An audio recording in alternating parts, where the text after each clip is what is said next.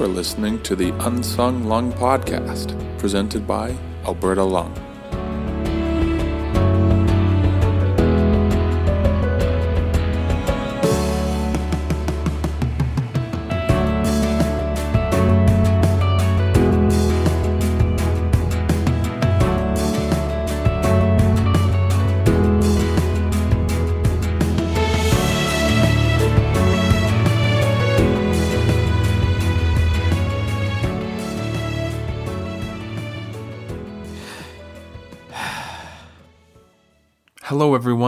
Happy quarter century.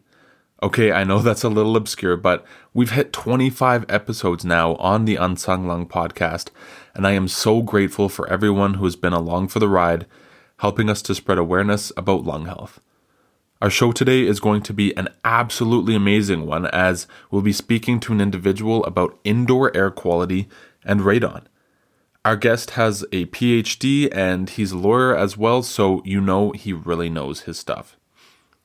Before diving into the episode, I just wanted to let you know about an amazing program offered by Alberta Lung. As Alberta's provincial lung health charity, we believe that community and talking about your lung disease or loved one's lung diseases with others can be very helpful to the health of you and your family. We offer and admin a number of different support groups that provide education, exercise plans, and communal support from those in our community that live with the same lung disease as you might have. Our main support group is our Better Breathers Club, and we offer weekly virtual seminars, activities, and discussions on a variety of topics relating to lung health, including breath checks, mental health check ins, tips for using inhaled medications, and even advice on CPAP maintenance and fittings. we also have a pulmonary fibrosis support group and a lung cancer support group. In these groups, you can speak directly to others in Alberta who have pulmonary fibrosis and lung cancer to learn about what to expect in your disease progression, helpful tips to make you feel more comfortable, and just camaraderie with people who are going through the exact same thing as you. All of these support groups are found on Facebook, so simply look up Alberta Lung Better Breathers Club the next time you're on Facebook and join the group. Okay, perfect. So now on to today's show. Our guest on the 25th episode of the Unsung Lung podcast is Dr. Noah Quastel. Dr. Quastel is pra- is a practicing lawyer in the province of British Columbia. Actually, I should say he isn't practicing anymore. He's working uh, specifically with the BC Lung Foundation. So uh, he also has his PhD in human geography. His research focuses on sustainability, the built environment, and radon exposure law and policy. He is also the director of law and policy for the BC Lung Foundation's Healthy Indoor Environments program. We'll get into that a bit more uh, of what it is and the the intricate parts of it in the show today. So we'll also be discussing issues related to indoor air quality and how advocating for change can really make a difference. Noah played a key role in the recent changes to the BC Building Code regarding radon mitigation in construction, and we'll talk to him about what those changes are. I'm so excited to get into this conversation today as health policy is really something I can see myself doing in my career as a lawyer. So I can't wait to pick Noah's brain about everything he does in BC on a daily basis. So that's enough of me. Let's send you through to my interview with lawyer, PhD, and lung health advocate Dr. Noah Quastel. Well, I am so excited to get into this interview today as I haven't had the pleasure to interview a lawyer or a PhD yet on our show. So, as a law student myself, that just passed the halfway mark in my law school career, this is really special. So, welcome to Dr. Noah Quastel. Uh, how are you doing today? Hi. Good morning. Perfect. How's the weather on the on the west coast? Is it is it nice? Yeah, it's getting warmer and the days are longer. So we're starting to see crocuses and snowdrops. Perfect. Amazing. That's all you can ask for. I'd, my my brother was complaining the other day that it's starting to feel like Vancouver here from how dreary it is, and I'm like, just it's we're we're getting to March. It'll be okay. It'll be okay soon. So, anyways, um, let's dive right into it. I'd love to get to know about you and your career and your background. As as I mentioned to Noah before we started taping, I thought he was a physician a couple weeks ago when I got the notes about our show because I typically only interview physicians, but I quickly realized that he's a PhD as well as a lawyer. So that's really amazing. Um, but I'd love to get to know about a, a, bit about your background and education, why you decided to get a PhD in human geography, and just everything about you. You have a really interesting background. So if you could tell our our listeners where where you, where it all started.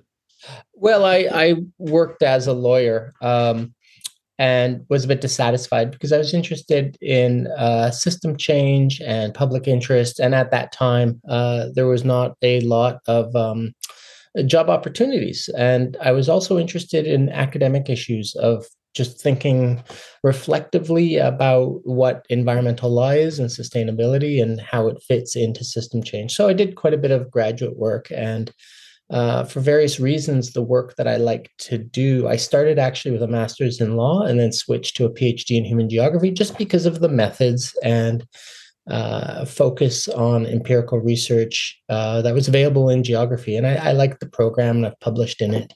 Uh, but uh, the sort of focus on sustainability in the built environment lent itself well to issues of buildings. And I was approached by radon activists who wanted me to do radon work uh, while I was a postdoc. Uh, and that seemed appealing to me. So here I am at uh, the BC Lung Foundation running projects on system change around indoor environments, which does fit in oddly into what my, my research was when I was younger. Amazing. Uh, I, would love to keep digging into your background a bit. Um, just from my perspective, a little selfish perspective, as as our listeners know, I'm currently a law student. Where where did you get your Juris Doctor degree? Uh, I actually have an LLB from oh. what previously was known as the UBC uh, Law School. it has now changed its name, um, and I did a master's at the University of Victoria Law School. Awesome. Super interesting. Yeah, that's amazing. Um, so you mentioned you work with the BC Lung Foundation now, and that that's your primary practice. That's what you do. Um, I'm wondering what you do with the BC Lung Foundation. I introduced your uh, your title in the introduction earlier, um, but what what does your work entail mostly? So the Healthy Indoor Environments program uh, I helped put together uh, and it has a broad mandate to advance education awareness and any needed system change to improve indoor environmental quality. Uh, for the last five years, we focused primarily on radon uh, as part of a focus suite of projects. We are interested in the whole range of indoor environmental quality issues.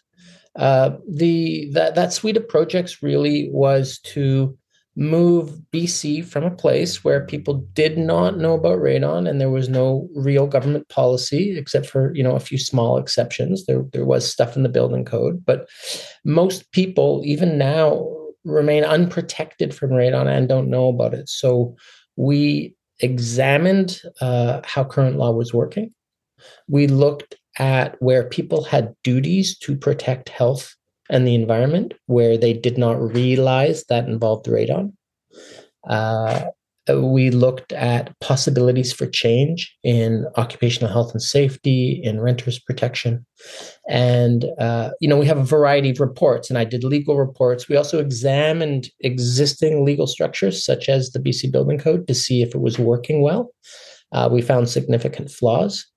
Uh, and finally, we promulgated a action plan for BC to have a radon plan analogous to national plans in the European Union, which are mandated by the European Union. So, so we we actually have now a fairly robust plan for how to make system change in BC with a very good evidence base, and we're proud to see that changes are happening. Uh, there has been quite a lot of reception uh, this is a very unique kind of environmental issue because people don't know about it and the solutions are quite easy to accomplish. So, so we're proud of the ability to have really concrete effect within a few years of our program. Right. Yeah, that's amazing. Spe- speaking of people don't really know about radon, I can certainly attest to that in Alberta whenever I speak to anyone about what I do on this podcast or just my previous work with Alberta Lung.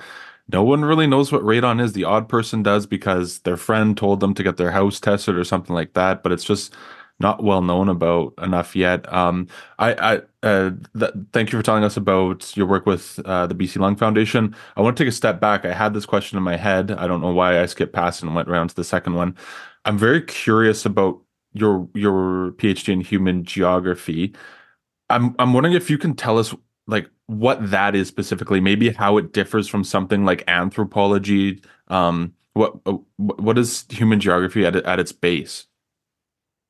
Well, this is what geographers like to say is that historians study human societies in time and geographers human geographers study human societies in space uh, so g- broadly you have a set of questions in terms of how we occupy space and what spaces are uh, now, the notion of space that geography uses isn't simply a physical space, but it's a kind of context, which involves a relationship between nature, built environment, and human systems.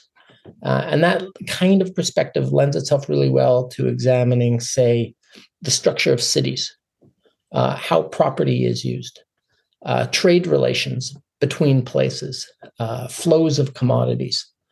And I was particularly interested in how concepts of sustainability are transforming how we govern particular systems and in particular commodity systems. So I spent uh, some time looking at mining and a little bit looking at coffee, a little bit electricity, and uh, quite a bit on buildings and, and, and cities and how sustainability as a model of governance was transforming cities and that um, has allowed me to to go into some depth into how we regulate and govern uh, the places we live. That's really incredible. That, that, that's awesome to know. Thank thank you for that background. Uh, so moving more into what you practice today, and as a very general start to the topic of indoor air quality and radon, uh, we've spoken about radon quite a few times on this show. Actually, maybe only once. I can't remember. But um, I'm wondering if you can explain to our listeners what radon is generally, so we can get kind of a freshen up on that. Uh, yeah, sure. Radon's a naturally occurring, odorless and colorless gas uh, that comes from the ground. Uh, it is caused by the radioactive decay of uranium. It easily mixes with air. It can enter buildings and accumulate over time. Uh, radon is itself an unstable radioactive material. So it is constantly releasing high energy particles, alpha particles. Your skin protects you from alpha particles, but you can breathe in radon mixed with air, and your lungs are susceptible to bombardment by alpha particles. Those alpha particles um, can, you know, cut right through uh, to the subatomic level, well, to the atomic level, break apart DNA bonds, create lung cancer. Uh, so, over 3,000 Canadians a year die from radon induced lung cancer. Now, the good news is that radon is easy to test and relatively easy to fix. So, low cost single use monitors cost 30 to $60 and will tell you radon levels in an inside space. In some parts of British Columbia, over half of homes test with radon over Health Canada's guideline, which is 200 becquerels per meter cubed. If a home tests near or above the guideline, a professional mitigator can be called who puts in a special venting system from under the slab, the concrete foundation the building rests on. So, so we have a problem is we have a significant health problem, which people don't know about. But if they did think it through and were aware, they could test their homes and their workplaces and impose solutions. Um, and this is something that we could easily have rules about uh, for renters, for workplaces, uh, for uh, real estate transactions, um, and and other areas, and of course policies to help low income individuals uh, mitigate their own homes or landlords to to to work for renters. So it's a problem, but there's good solutions available.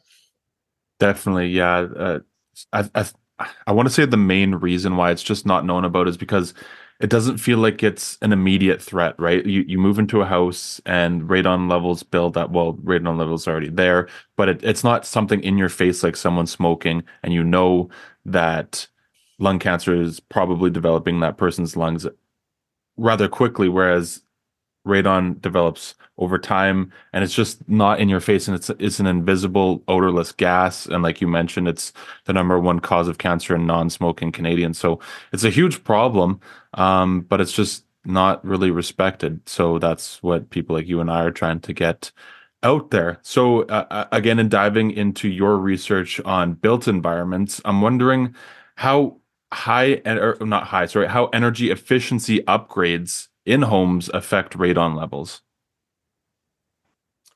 Our program conducted a literature review on radon and energy efficiency, uh, and the research is very clear.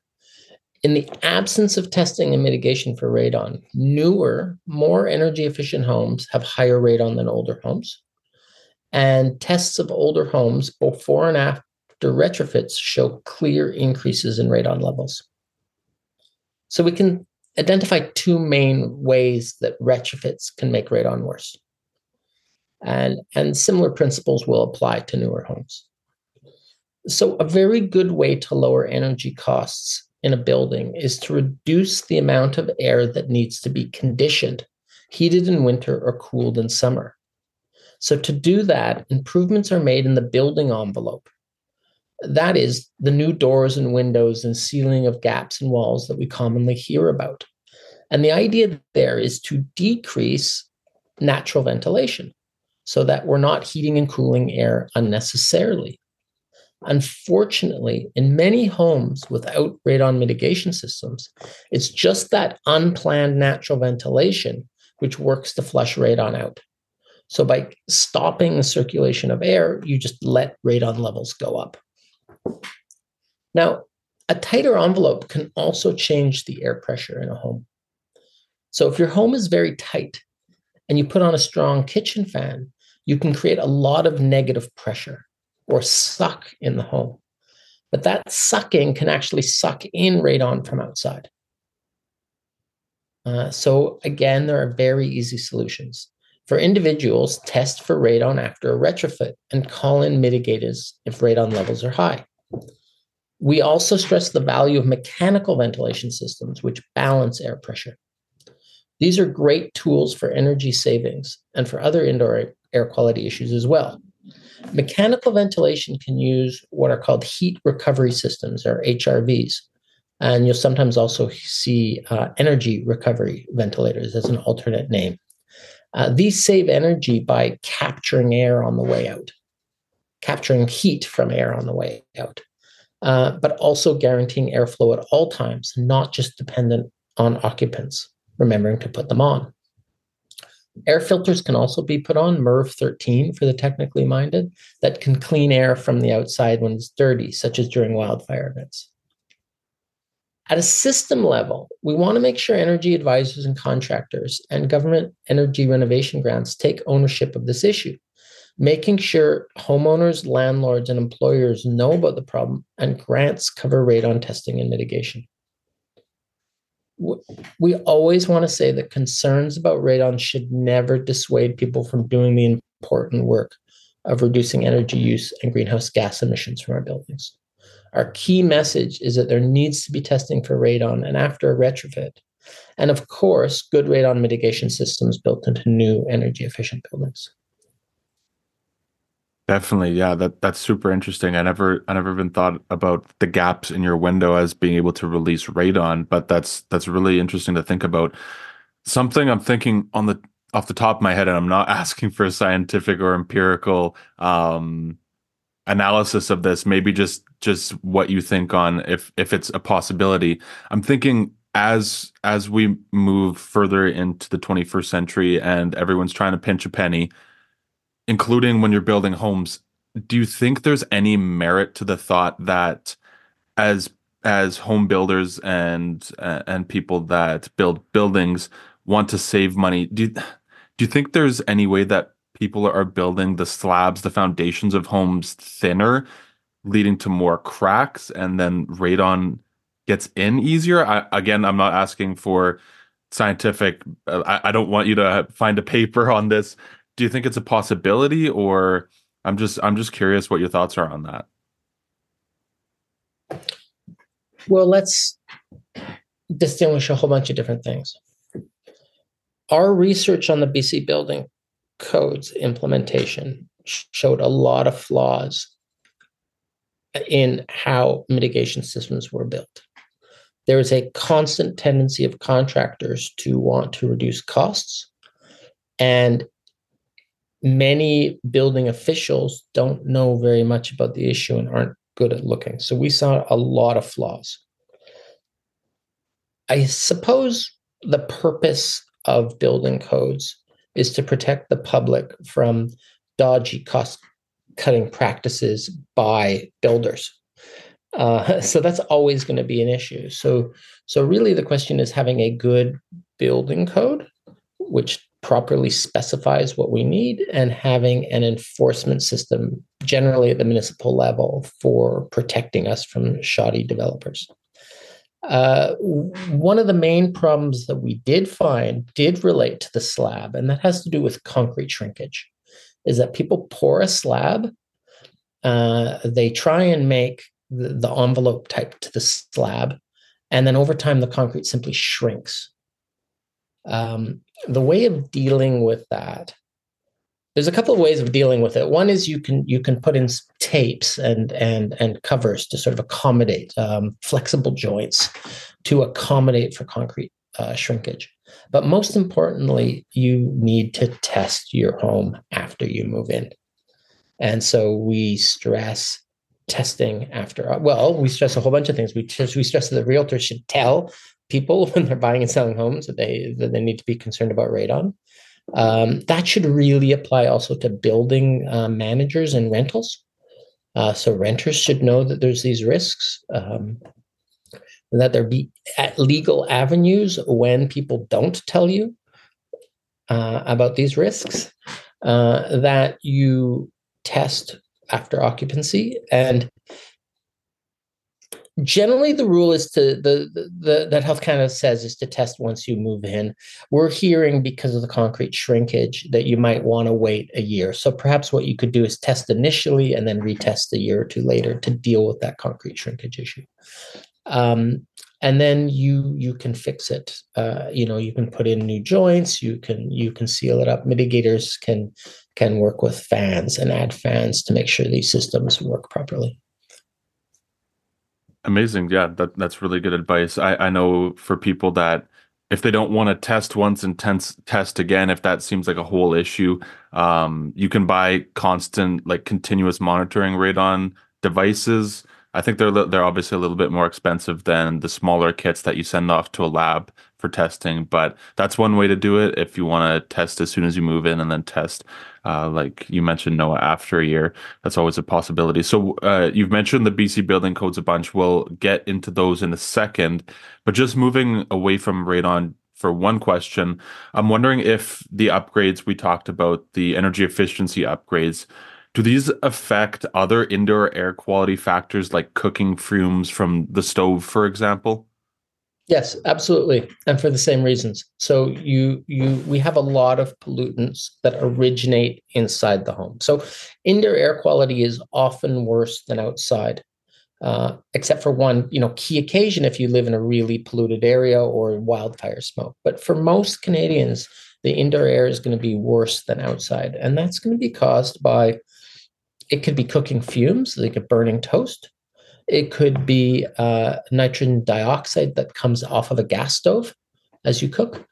Uh, there are lots of formaldehydes in consumer products, mattresses around us. Uh, people often also have um, solvents and glues that they're using inside the house. So a variety of factors add up. Um, we don't normally think of viruses as a pollutant, but that's a major concern as well. You know, from from COVID nineteen, but not just that. Actually, goes way back, and you go to the nineteenth century, and people were concerned about tuberculosis in, in inside buildings, and just a lack of air flow will create a lot of problems with illness.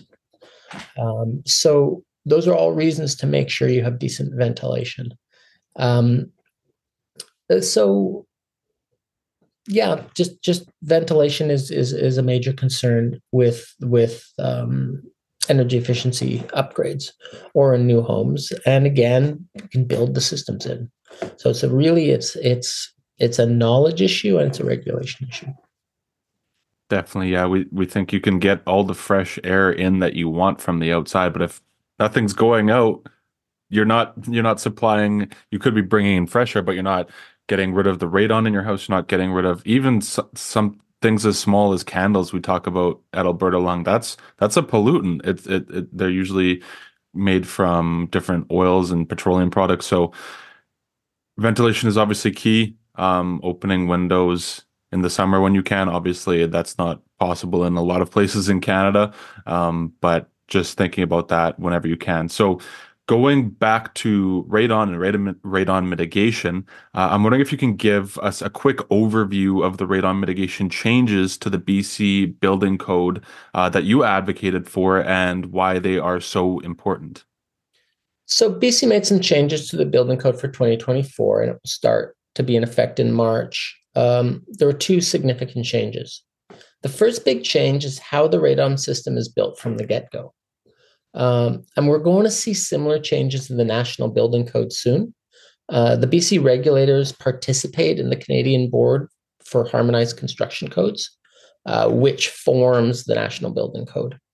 And they were trying to get a quick start in BC on, on those changes. Um, and the, the heart of those changes is making sure that there's a well built passive subslab mitigation system from the get go. And that involves having a, a well sealed foundation, a vent pipe that goes from under the foundation up and out the building. And if that is built right, there'll be a natural process where radon will move from under the slab through the building and out. Um, if it is built right. So so we had seen all sorts of flaws in in how that system was delineated in past codes and in how developers were building it. Uh, and it wasn't just us. There was actually a lot of discussion nationally about it. And organizations like the Canadian Standards Board had promulgated new rules for how to build radon in new construction. And so the attempt of the BC regulators was to bring that on board so that those systems could work well. Now, if you have a passive system like that and it's working well, it will reduce radon in any building, regardless of whether occupants test or add a fan. And it will reduce radon even in buildings that are under Canada's guideline of 200 becquerels per meter cubed. So there's actually a huge part of the population which might live in 150 becquerels or 100 becquerels or even 50 becquerels, for which an incremental improvement in radon will statistically save lives. Uh, and so, so that is a real push. And and there's been well, Health Canada produced actually quite a lot of studies for the National Building Code changes. Um, it's a bit of digging to find that regulatory paperwork, but that argument is being made at the national level. So BC is adopting that. Now, BC had really high radon levels. It's been well known for a long time that there's high radon in the interior of BC and not as much on the coast. Older testing initiatives missed out what was happening on the coast, where most of the population lives. So older versions of the BC code specified a limited number of locations where radon systems had to be built at the time of construction. Um, in the last few years, though, there's been a lot of testing through the province. Uh, BC Lung initiatives, Take Action on Radon initiatives. Also, the BC Center for Disease Control created the Radon Data Repository and then a BC Radon Map. Uh, and that involved sourcing different databases of radon and putting them together and mapping them. So now we have a map which shows that there's quite a lot of radon in the coast.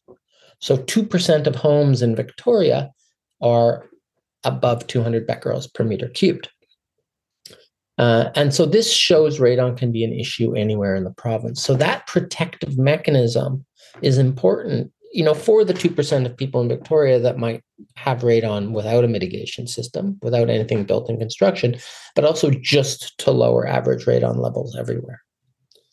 Uh, uh, so that should be an effective public health response throughout the province. So now every uh, Part 9 building in BC, uh, which is a low to mid rise construction, I think it's up to four stories, uh, single family homes and townhouses should have radon mitigation systems. Uh, for more complex buildings, uh, we rely on what's called engineering best practice, and that, that goes to the knowledge base of architects and engineers. And their role is to use engineering practices to get radon as low as reasonably achievable. Awesome. That was going to be my question. What what that biz- building code specifically refers to what size of building, but you answered it there. Uh, in in terms of individual homes, uh, people listening to this, and anyone that is thinking of testing, and if your house is unfortunately high, mitigating, we want to put a PSA out there that it isn't a really in-depth process to get mitigation done. I had, well, I was going to say the fortunate, but I guess the unfortunate um, experience of going through a mitigation process in my own house. We tested we tested our house and it was it wasn't at the 200 becquerels per meter cubed but it was pretty close. It was 150 175 and my family wasn't comfortable with that. So we got a mitigation done. Uh, it costs only about as much as i mean obviously it's going to change throughout the country and different provinces but to replace a small appliance not like a microwave, but like a dishwasher or something like that. Um, yeah, and it, it was a super simple process. Uh, the the team came out. Uh, check. You can obviously check online for uh, local radon mitigators in your area, but they came out. They did it really fast. They looked. They made sure which part of the house would be best to put the mitigation system in. And it sounds super invasive, like you're you're you're drilling a big hole in your foundation, but it, really it's not. It takes up very little space. Uh, the ours has a fan in it. It isn't passive, um, but the, you can't hear the fan at all. It costs virtually nothing to run, and you're just completely reducing the the chance of anyone in your family getting lung cancer from radon. Um, so uh, it, it was an awesome it was an awesome process. I'm sitting two floors above it right now in my own room, so um, it, it, it was amazing to get done. And uh, if if anyone wants to see kind of um, radon mitigation process in while it's being done, you can go to www.ablung.ca forward slash radon and watch the video. We made a little commercial on it. It, it was really fun to do. Um, so so thank you for telling us about the BC Building Code and and your advocacy in that. So I want to actually ask you about advocacy specifically. So, why is advocacy in health policy so important? And specifically, do you think that it's worthwhile to reach out to your local politicians and speak up about causes that are important to you? And obviously, for you and I, Noah, those causes often have to do with uh, lung health reasons. So, what, what's your take on advocacy? Okay, so let's let's go back to sort of the basics of system change. Broadly, our society has established systems and practices in place, ways of doing things, which can extend to how we build buildings or design cities. And one of the key ingredients in that is the legal system, which prescribes, you know, ways for people to operate, the, the sort of how you shall do things, as well as the tax and spend powers of governments. And that's, you know, generally the policy side. Um, and from time to time, our knowledge base changes. We learn something new or we adopt new values. And the result is a need to change our systems and practices. And health is definitely an area where there's a huge societal focus on research and continuous learning. And society values are changing around health. It's fair to say we have become a more health focused society over time and are more concerned about having healthy environments. And the federal government has recently enshrined in legislation the right to a healthy environment. So, when we focus on how to achieve healthy indoor environments, we can find a lot of gaps. To date, our building practices have not been well organized around ensuring healthy live and workspaces. Uh, so many buildings have high radon, but we also see problems with lack of ways to protect people from wildfire smoke outside, poor ventilation, um, and other issues. So we spend 90% of our time indoors, and indoor air is often worse than outdoor air. So, from a health policy and lung advocacy perspective, there's a lot of work to be done to change building codes building operations and maintenance, retrofits, and of course to enshrine protective principles in law and regulation like occupational health and safety and renters protection. In our system, legislatures have the keys to making those changes. And so it is about going through elected officials or in fact, a lot of our work at BC Lung is it doesn't go right to ministers, but to subsidiary staff and looks to regulatory change. We can also look to organizations like um, the BC Real Estate Association. Uh, uh, controls the property disclosure statement, and we were able to convince them to change the property disclosure statement. So, so there's various levers that that I spend my time as as a legal professional trying to figure out how they work uh, to make those changes. But generally, it's the people in cabinet at the provincial level who have the most control over changing these systems. Yeah, that's that's amazing to hear. I know health policy is certainly something that I would like to pursue in my career. I'm in between health policy and criminal law. It's tugging at me both sides, so we'll see. But um, that that's amazing to know. I know that Lung Sask uh, to the east of us has uh, they they petitioned their parliament parliament their provincial government all the time um, specifically in terms of vaping. They're they're, they do very excellent work with uh, trying to reduce vaping in youth. So advocacy from from a lung health charity perspective, you and I and everyone across Canada is super important. Um, so thank you for that. Uh, we'll, we'll, take a step back now and go super macro lens um, and through a definitely scientific lens. I'm wondering if climate change affects radon levels. What's your take on that? Little bit. Um, research from Alaska is suggesting that radon in soil can be released when permafrost melts. So we have a clear link there. Um, if people are spending more time indoors because perhaps it's very hot out, or there is a winter Arctic outflow event, and then they're also resorting to a well sealed indoor space, there's a risk that the space might have high radon. Uh, and there's also the potential scenario, which you know we, we, we talked about energy efficiency and radon, but we can imagine a kind of climate future in which we're putting a lot of effort into uh, responding to climate change through making buildings more energy efficient, but ignoring radon. And and so we definitely want to work to avoid that scenario. Uh, so we're very conscious of the links between climate change and health in general, and uh, want to work quite strongly towards reducing uh, and eliminating anthropogenic climate change.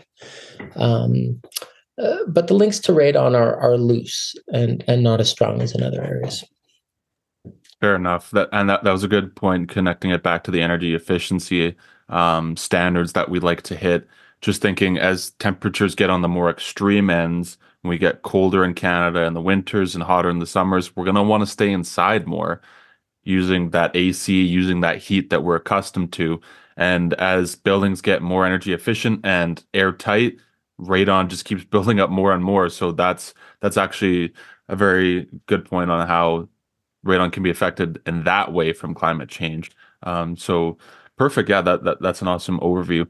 Um, and then I also have another kind of scientific health policy question about uh, radon levels. So, why why does Canada have a different safe radon limit than the World Health Organization? And from my quick research, I'm not sure if this is correct, but obviously Canada's is 200 becquerels per cubic meter, and the WHO's is 100 to 300. Not sure. You can correct me on that, but what why is there a difference? So when you look back at how radon levels have been set by different countries, you you find the key guidance from the International Commission on Radiological Protection, uh, the ICRP, and and they are really who the WHO follows. the European Union and and most countries.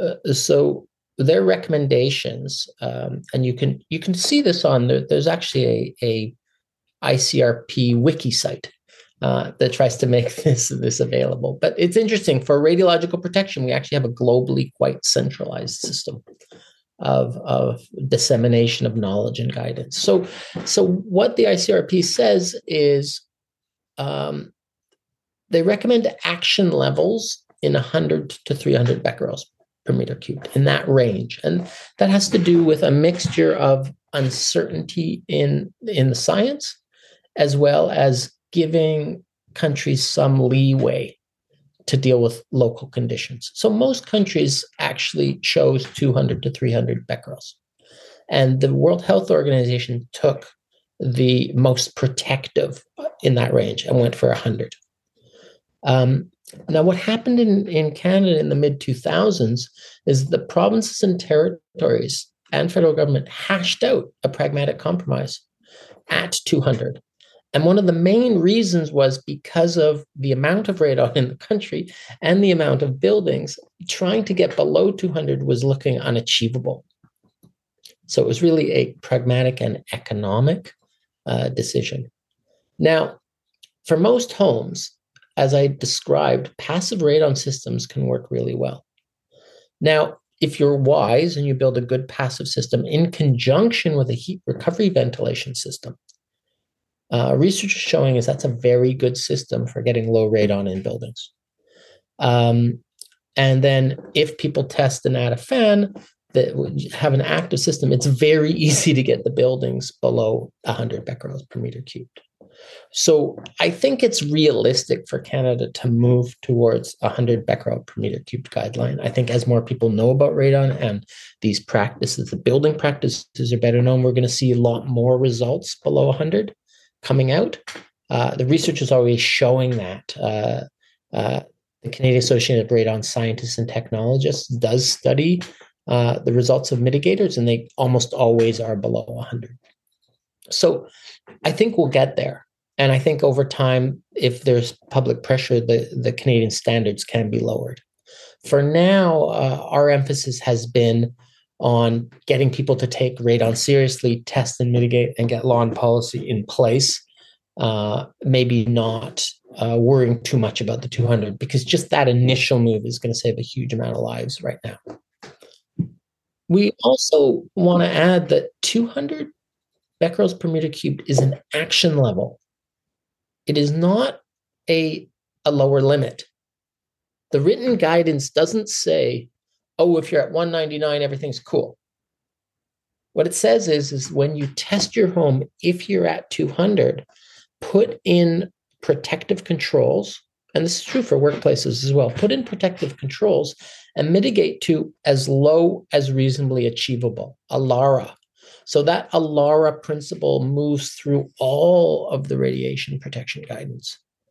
And what we're seeing is that ALARA realistically is well under 100 becquerels per meter cubed in almost all buildings we've encountered. Yeah, that that makes a lot of sense. It, it, in terms of checking your levels, it's so funny. My dad does super annoying thing. We have a continuous radon checker in our basement, and every few months he'll go down and look at it and say, "Oh, yeah, we're at nine, still looking good." And it's just super funny. It's the most dad thing ever, but it, it, it's a it's a testament to what what a mitigation system can do. When we were consistently at plus 150, plus 175, um, and it's still kicking. So, um, yeah, it, it's super important. It's interesting to know where we got to that number of 200 and hopefully where we can get in the future and getting that number down and down and down and down more as we continue to advocate and educate people on the dangers of radon. So thank you for that uh, amazing background. And as a final question today, I'm wondering what can our listeners do? This is sort of a practical question. What what can they do to protect their homes from radon while they arrange for mitigation if, for example, they tested their homes and the test came back with a high number? What are the things they can do in the meantime? I tend to stress that it depends a little bit on what your radon levels are. So Health Canada advises that if levels are between 200 and 600, becquerels per meter cube, one should mitigate within two years. So if your home is at 300 becquerels per meter cubed and you're waiting two months for a mitigator, I don't think one particularly needs to sweat it. Um, just being over to you know, don't be alarmed. This is sort of what we always want to say. Like, yes, there's radiation in your home, and you should worry about that a lot more than say drift from Fukushima. But um, you know, move to get it done. Now, if you know, if you're at two, three thousand, yeah, move quickly to, to get this done. But most people are going to be in the two to four hundred range. Uh, statistically, we, we, we, know that. Um, so let's say you do want to reduce the radon levels for whatever reason. Um, the simple answer is to create ventilation. And you can do, if you have a mechanical ventilation system, it's possible that you haven't familiarized yourself with the control settings. So go into the box and look at the dials and look up the guidance manual and figure out how to readjust it and maybe crank it up a little bit. Uh, you can also just open windows and doors for an alternative natural ventilation route. Uh, um, be careful with putting on large kitchen or bathroom fans. Uh, and you can buy, as you described, a continuous radon monitor. Uh, they start at about $200, and you can simply tinker with it. Look at the thing, change the ventilation, go back and look at it and see if it makes a difference. And, and that way, you're also going to learn about how the natural stack effect in your home works, how windows and doors change things, how fans change things. So it's a kind of learning experience. This is sort of the nice thing about indoor air quality concerns is you learn a lot about how your house works in unexpected ways. So that can be a real uh, op- door opening to just understanding how your home works. Um, and you know, we often say to people, don't just get a continuous radon monitor get get something which has a whole bunch of different things attached to it uh, so there's all sorts of products which will measure CO2, CO, formaldehyde, uh, total VOCs, uh, and, and other things. So so then you're just going to get this awareness of what the indoor environment is and the ways you have control over it. Yeah, definitely. That that's super great advice. I have an airwave on my wall right now that measures everything you just mentioned the volatile organic compounds everything when i'm breathing too much in my room from studying up here and not leaving and the co2 is off the charts that's measured so yeah that's that's really great advice uh I, I never like doing a uh, just a cold cutoff to these interviews. I love asking our interviewers what they have on the go if they want to get anything off their chest before before we end. So what are, are you doing any research with BC Lung? Are, are what are you guys are you guys advocating to the government right now? What do you, what do you have on the go that you think would be awesome for our listeners to know? And if you have nothing, that's totally okay too. so we we've really been advocating for a provincial plan for radon, and uh, Health Canada has uh, radon action guides for provinces and territories, and for municipalities. Um, and we've really been trying to model that in BC as well. Just the other day, the Fraser Valley Regional District, which which is the the local government covering much of the Eastern Fraser Valley, passed a resolution uh, to take to the Union of BC Municipalities to formally ask the government for mitigation grants and subsidies. And we're also talking directly to the provincial government about, about making that happen. So we really hope in the coming years to see a, a provincial plan. And, you know, we've always said in our materials, let's solve radon in a generation. Let's take 30 years. Let's get a plan, a 30 year plan to reduce all radon to acceptable levels, to reduce all, you know, elevated radon in the built environment where people are normally spending time within 30 years. Uh, so that is actually adding up ways to test all homes and workplaces in that 30 year period and to create the infrastructure for that to happen. So so we're hoping to get the ball rolling on something like that. Um, and then for our own program, we're we're really interested in reaching out to talk about uh, ventilation and filtration in all buildings to protect people from wildfire smoke uh, and to decrease pollutants indoors to give generally people healthier indoor spaces. And that requires the sort of a getting the momentum together for people to say, hey, listen, if I have a right to a healthy indoor environment, I have a right if I have a right to a healthy environment, I have a right to a healthy indoor environment because that's where I'm spending most of my time. And this is an achievable goal. So we're talking about transforming the building stock in the next 30 years through deep energy retrofits. Uh, an example of that is the Canada Greener Homes program, which is open for renewal. It's going to be changed in the next couple of months. But if we're going to have a mega project of transforming the built environment for climate change, which we absolutely need to do, we can strengthen that initiative by including health. And so we should really be looking for a transformed building stock, which is healthy for the planet and healthy for humans. Perfect. That's amazing. It's it's it's so incredible to hear what the BC Lung Foundation is doing over on the West Coast to to help lung health across Canada. Honestly, something like that, like a provincial code, could be implemented. Obviously, it has different effects since you guys are on the coast and there's just different logistic things. But something like that could be implemented province to province, and that would be absolutely incredible. So this has been such a treat, Dr. Quastel. I've always wanted to have a guest on our show to talk about health policy and the law behind it. So thank you for giving up your valuable time today and being on our show. Yeah, thank you. It's a nice experience. And we had always wanted our program to serve as an example for others. So, as much as we could talk to people in other provinces to spread the word, we want to. Awesome. Perfect. Amazing. Well, with that, I'll just send us straight through to our outro. That was such a great episode with Noah. It was amazing to hear a side of lung health that we don't normally get to hear. Usually, we're talking about everything science and labs and illness, but this time we got to speak about advocacy and governmental action and law. That's obviously right up my alley, full disclosure, and I'm not even sure if Noah is okay with me telling this to the world, but I want everyone to know how kind he is. I told Noah that one of the areas I'd like to work in after I graduate law school is health policy, and he was so gracious with his time after the interview, giving me advice about how I might be able to enter the industry.